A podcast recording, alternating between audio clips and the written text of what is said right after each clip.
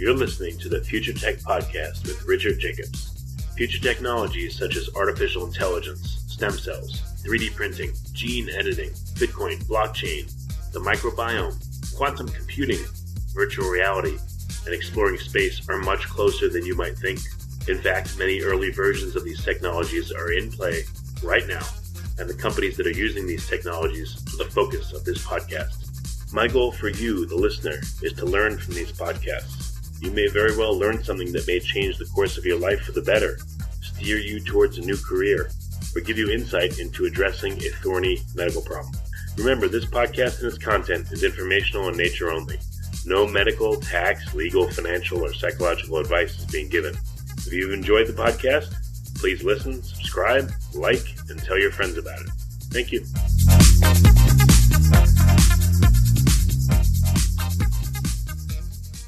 Hello, this is Richard Jacobs with the Future Tech and Finding Genius podcast.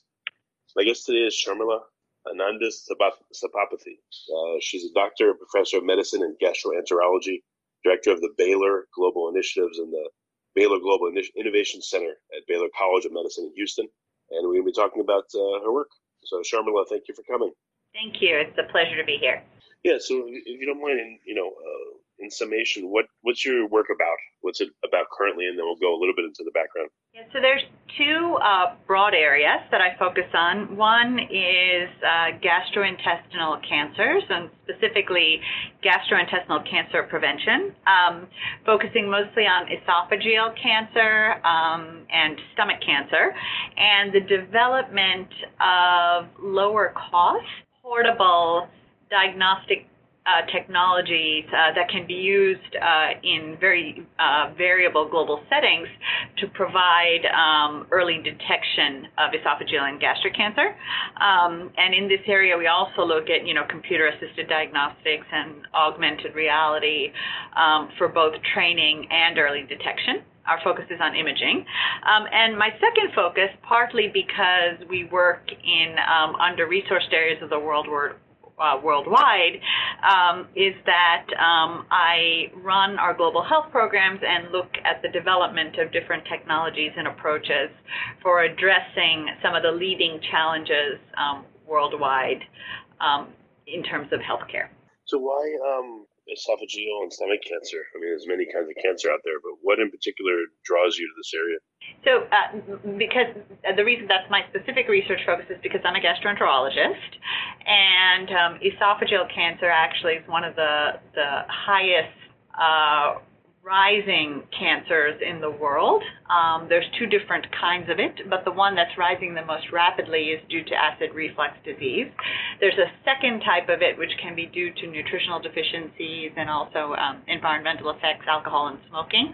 Both types of cancers are prevalent worldwide, and um, even more importantly, when they're diagnosed too late, um, the mortality rate from this is very high.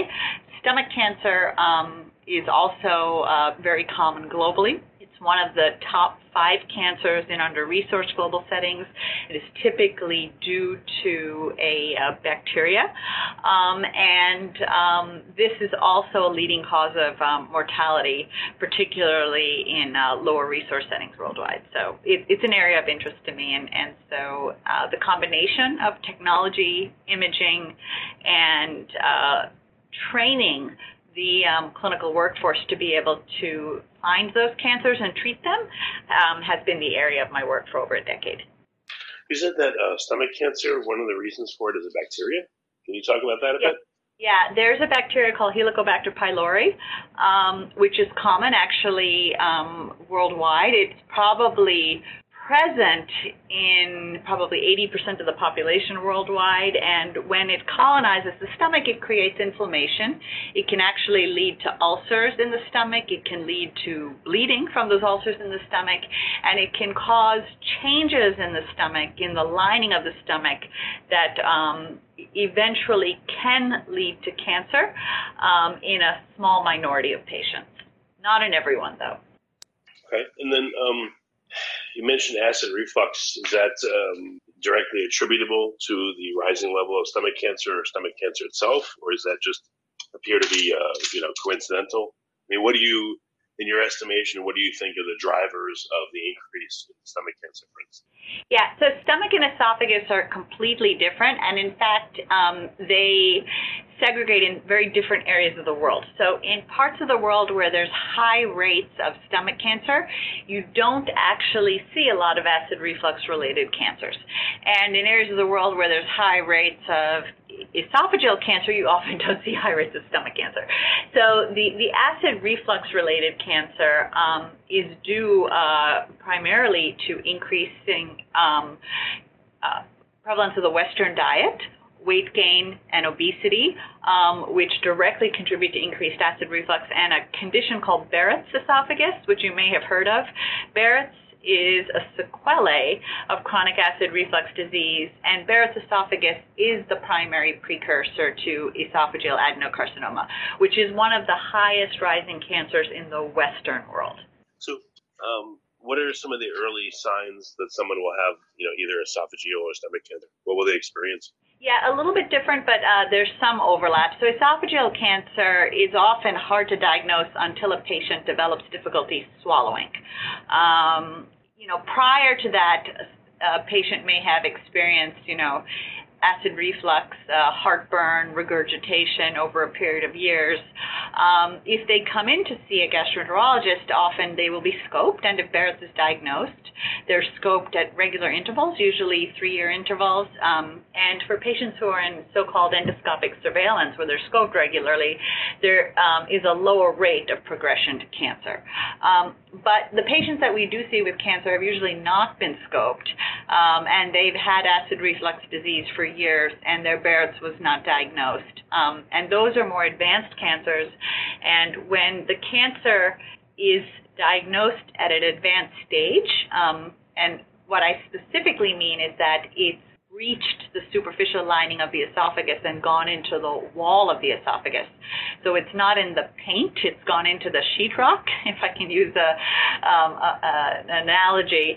Um, mm-hmm. Then there's an increased likelihood of involvement of the lymph nodes and the vessels, um, and the cancer is more advanced, and the mortality rate um, skyrockets.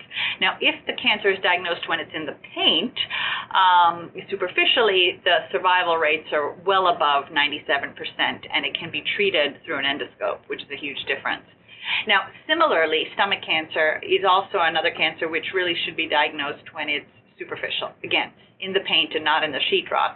Um, the symptoms are quite different. Patients with stomach cancer um, often are undiagnosed, but sometimes they develop um, abdominal pain. They may have difficulty um, uh, eating a full meal. They get they get full quickly, and often they may present with anemia, lower levels of GI bleeding. Um, from the tumor. This can happen with both esophagus and stomach.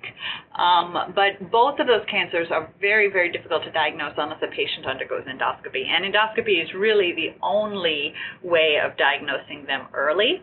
Um, and because of that, um, that's why my group has really focused on developing endoscopic tools and technologies um, that can be portable, uh, that can be battery operated, that can be used by non-experts, and that can be used in um, lower resource settings of the world so that people can be screened for these cancers, um, even in areas of the world where they can't afford standard endoscopy, like in the United States.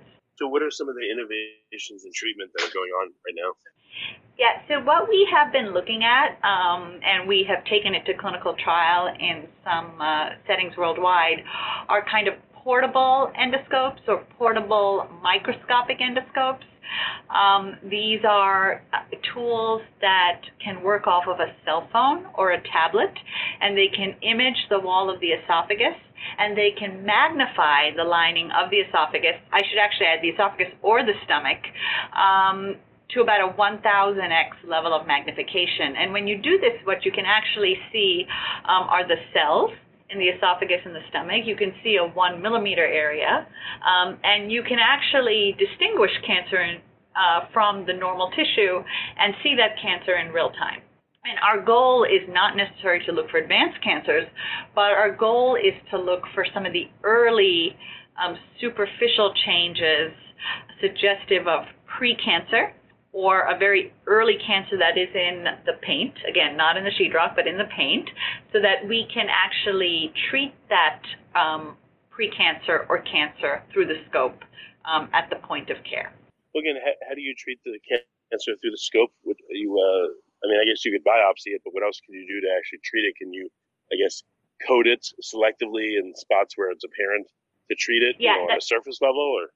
Yeah, and that is exactly what we hope to do. Um, so if we can see a cancer in real time, right, instead of waiting for a biopsy, say your endoscope can see a two millimeter area that harbors a precancer or a cancer, then through that endoscope, you can put an ablative device, um, either cryotherapy, which is low cost, which can be used for, uh, for freezing, or um, you can use heat, radio frequency ablation, or you can use endoscopic snares and tools for cutting. Um, and that area can be selectively removed.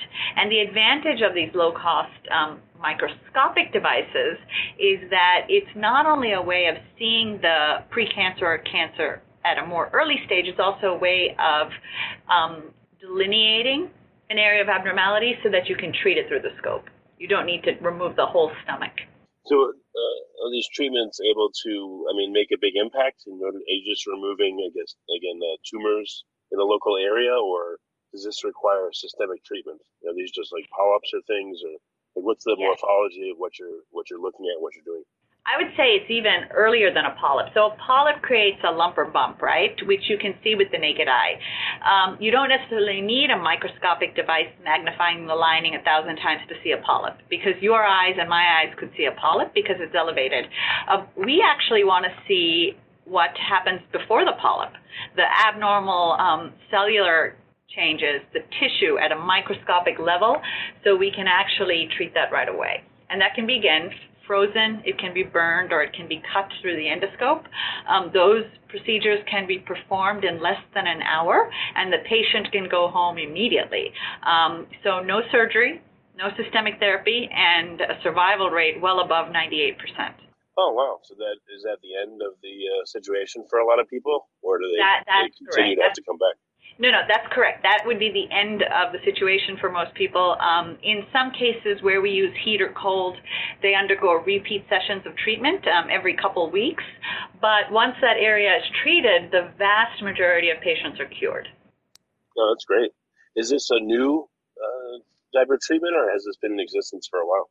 Well, the treatment mechanisms have been in existence for probably a little under a decade, but the diagnostic tools that we've been looking at, the microscopic devices and the portable endoscopes, those are all um, innovations that are coming out of um, work that we have been conducting um, at Baylor and with Rice University and their engineering team um, and have taken to clinical trial worldwide. And those are not commercially available yet, but that we're hoping that eventually they will be. Oh, uh, how long will it be until uh, there's commercial availability of some of these? And, you know, what's your um, estimation? I think we're going to see more of these um, hitting direct clinical care within the within the next um, five to seven years. I would say there are some comparable technologies and microscopic imaging technologies that are commercially available, but they're um, at a significantly higher price point, um, well over nine and ten thousand dollars, and some of the microendoscopic platforms are above two hundred thousand US dollars.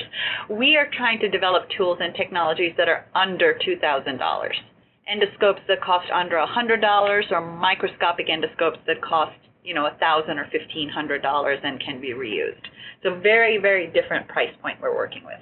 So is there any, um, you know, if someone comes to you and they're having gastro issues, you know, let's say it's not at the stage where they can't swallow or anything, but early on, you know, persistent heartburn, persistent regurgitation, those kinds of things. Is there anything they can do to prevent themselves possibly from having uh, esophageal or stomach cancer?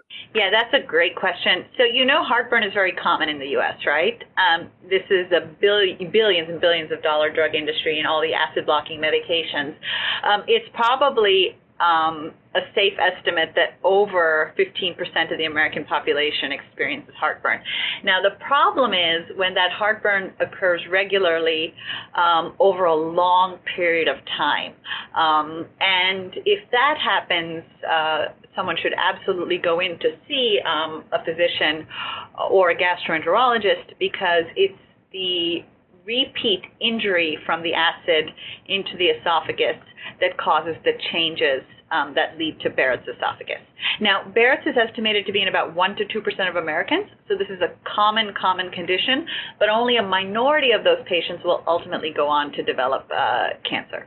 So, um, if someone continually has, uh, you know, let's say acid reflux or heartburn, is it just this this repeat stimulus of those environments that cause like a like a mal maladaptation by the tissue that that leads to cancers, or what, what do you think is the whole mechanism? Yeah, that actually you you summarized it really well. It's a maladaptation, but it is an adaptation. So the the lining of the esophagus is something called squamous. That's the normal tissue of the esophagus. What happens when it sees acid reflux every day? Now the esophagus is used to acid, but when it sees acid reflux from the stomach every single day, because uh, the stomach is refluxing into the esophagus, patients are having regurgitation, they may have heartburn, they may have atypical symptoms such as cough or hoarseness or throat clearing. Um, these are all symptoms of reflux.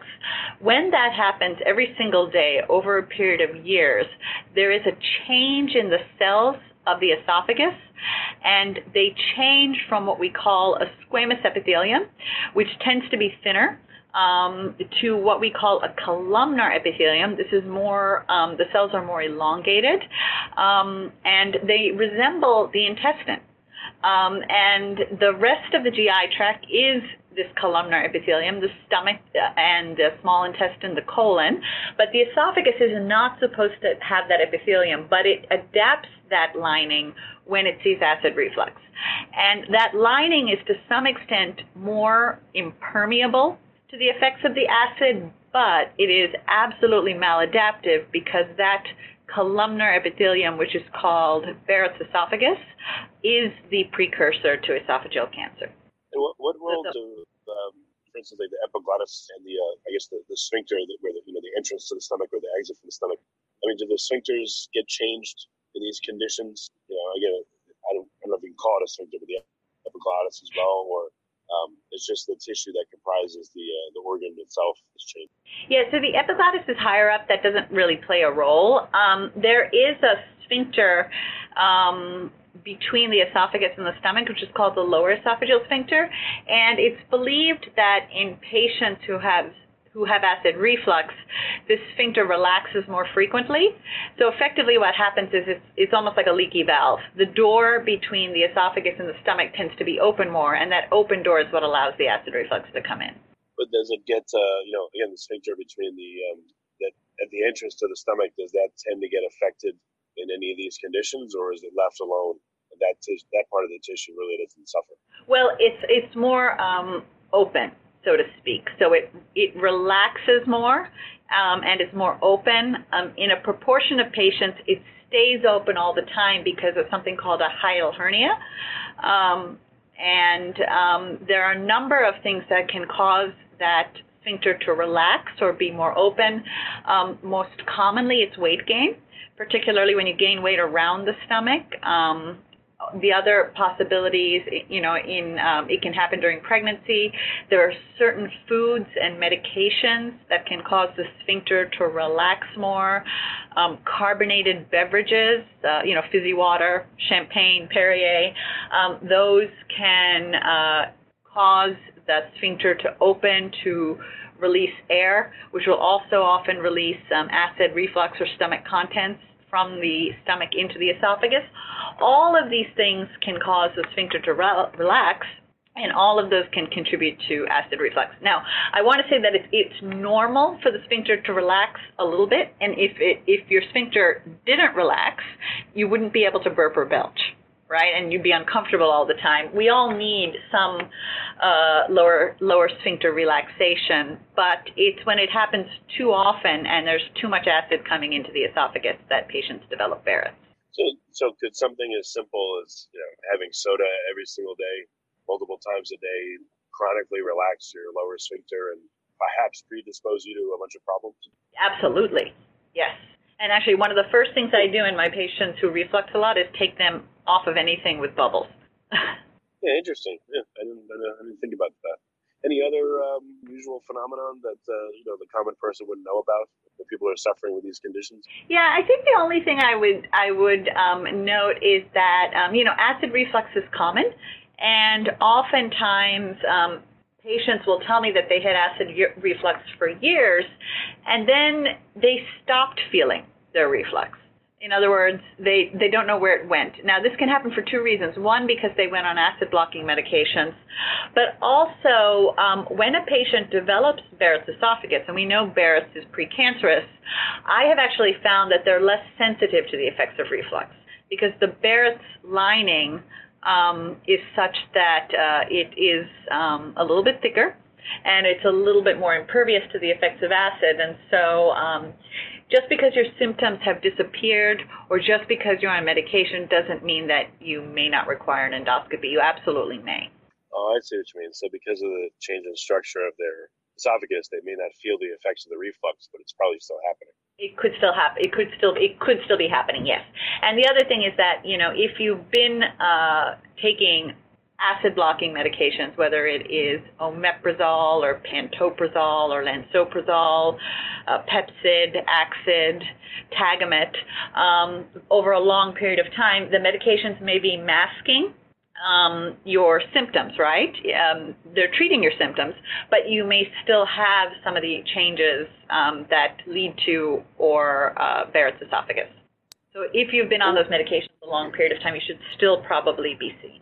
Yeah, what what are some of the uh, the negative effects of you know common acid blockers or proton pump inhibitors in the stomach? Yeah, so um, you know, in the esophagus, of course, it reduces the effect of acid reflux and inflammation. That's a significant advantage. Um, these medications have been around a long time. There's some concern with what we call the PPI medications. These are the proton pump inhibitors that you mentioned, um, that um, they um, may be associated with bone loss because of a loss of calcium absorption. And um, this is probably something that does occur after a long period of time being on the medications. If you're on them for weeks or months, it's probably not an issue. But if you're on them for years, then of course bone density and osteoporosis are a concern. Um, you know, there's there's a benefit to having acid in the stomach in terms of fighting infections. Um, and so one risk of being on these medications is that patients may be more susceptible to GI infections. Um, I don't think this is on a day-to-day basis very clinically uh, relevant, especially in the United States, but it's something theoretically that could be of concern. Um, and there's some concern that these medications can interact with some of the medications that protect the heart, um, so that in some patients, um, there was noted at one point to be a risk um, in an increased risk of heart attacks or strokes in patients who are on some of the antiplatelet therapies that were designed to protect um, patients from uh, heart attacks. Um, and that's simply because these medications would interact with those medications. So I think it's something that has to be discussed be, between a patient um, and their gastroenterologist and, and selectively used when needed. And I think one thing that's important to keep in mind is these medications treat the reflux. They do not treat the Barrett's or the progression to cancer. They're treating the symptoms. Right, right. And, you know, just like it seems like, uh, you know, carbonated beverages all the time could, again, weaken your sphincter and predispose you to reflux. What, what else do you think is going on that's causing reflux in people so much more often or causing heartburn? Well, um, in, in the U.S. and the Western world, it's our diets. It's the same thing that's causing increased rates of diabetes and heart disease. It's the Western diet, um, weight gain, fat consumption, um, alcohol um, consumption um, is associated with a different type of cancer. Um, so it's not actually alcohol in this case, but um, certainly it's, it's, weight gain and an increase in what we call abdominal obesity, central obesity, midline. Hmm. Okay. So looking forward, um, you talked about some of the new treatments that are going to be coming online hopefully soon. Um, any other major areas of advance that aren't as well developed, but that you're excited about? You think will make a big deal, big impact? Um, I think we're going to see new um, therapies um, and lower cost therapies for the treatment of esophageal and gastric cancer. So we have cryotherapy devices, but there's going to be some that are that are even more lower cost and portable. I think um, you know our own group is working on developing um, endoscopes that can be used without even a power or water supply um, and can be disinfected and reused and can be developed for less than $100. Um, so this is very promising in terms of screening for it. And then I think what we're also trying to do is um, address the need for trained professionals to be able to look for these cancers um, because you can't have expert gastroenterologists all over the world.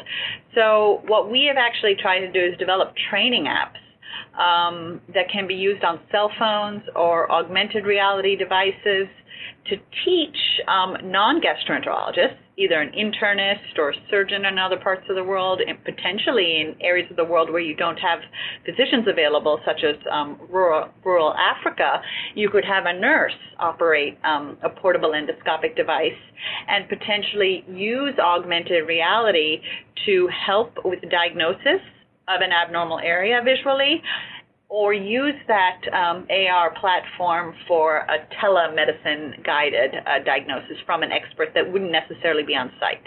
So you could have somebody in Houston or in a major city guiding somebody um, in a rural village to diagnose an area of cancer. Mm, okay. well, I wouldn't have people scoping themselves at home, but yeah. No. But yeah, that's, that's no. great. That's great. Mm, okay. Well, very good. Well, um, what's the best way for people to learn more? And you know, unfortunately, if they have a problem, how do they start in the journey of getting help? Uh, you know, what's your suggestion? Yeah, so there's a number of, you know, papers and videos available uh, from a lot of the GI societies, the American Gastroenterological Association and the American Society for Gastrointestinal Endoscopy. Um, these are available online. Um, also, um, our own group, if you want to hear more about some of the tools and devices uh, on the Baylor College of Medicine website um, and Baylor Global Health, we talk about some of the work that we are doing. Um, and, you know, most most of the work that we're doing is federally funded um, through the National Institutes of Health and the National Cancer Institute. Um, so that also, if anyone is interested in, in um, learning or being on research protocols or looking at these tools and devices, um, those clinical trials are available. Okay, excellent. Well, Sharmila, thank you for coming on the podcast. I, I appreciate your knowledge and your time. Perfect. Thank you so much. Great day.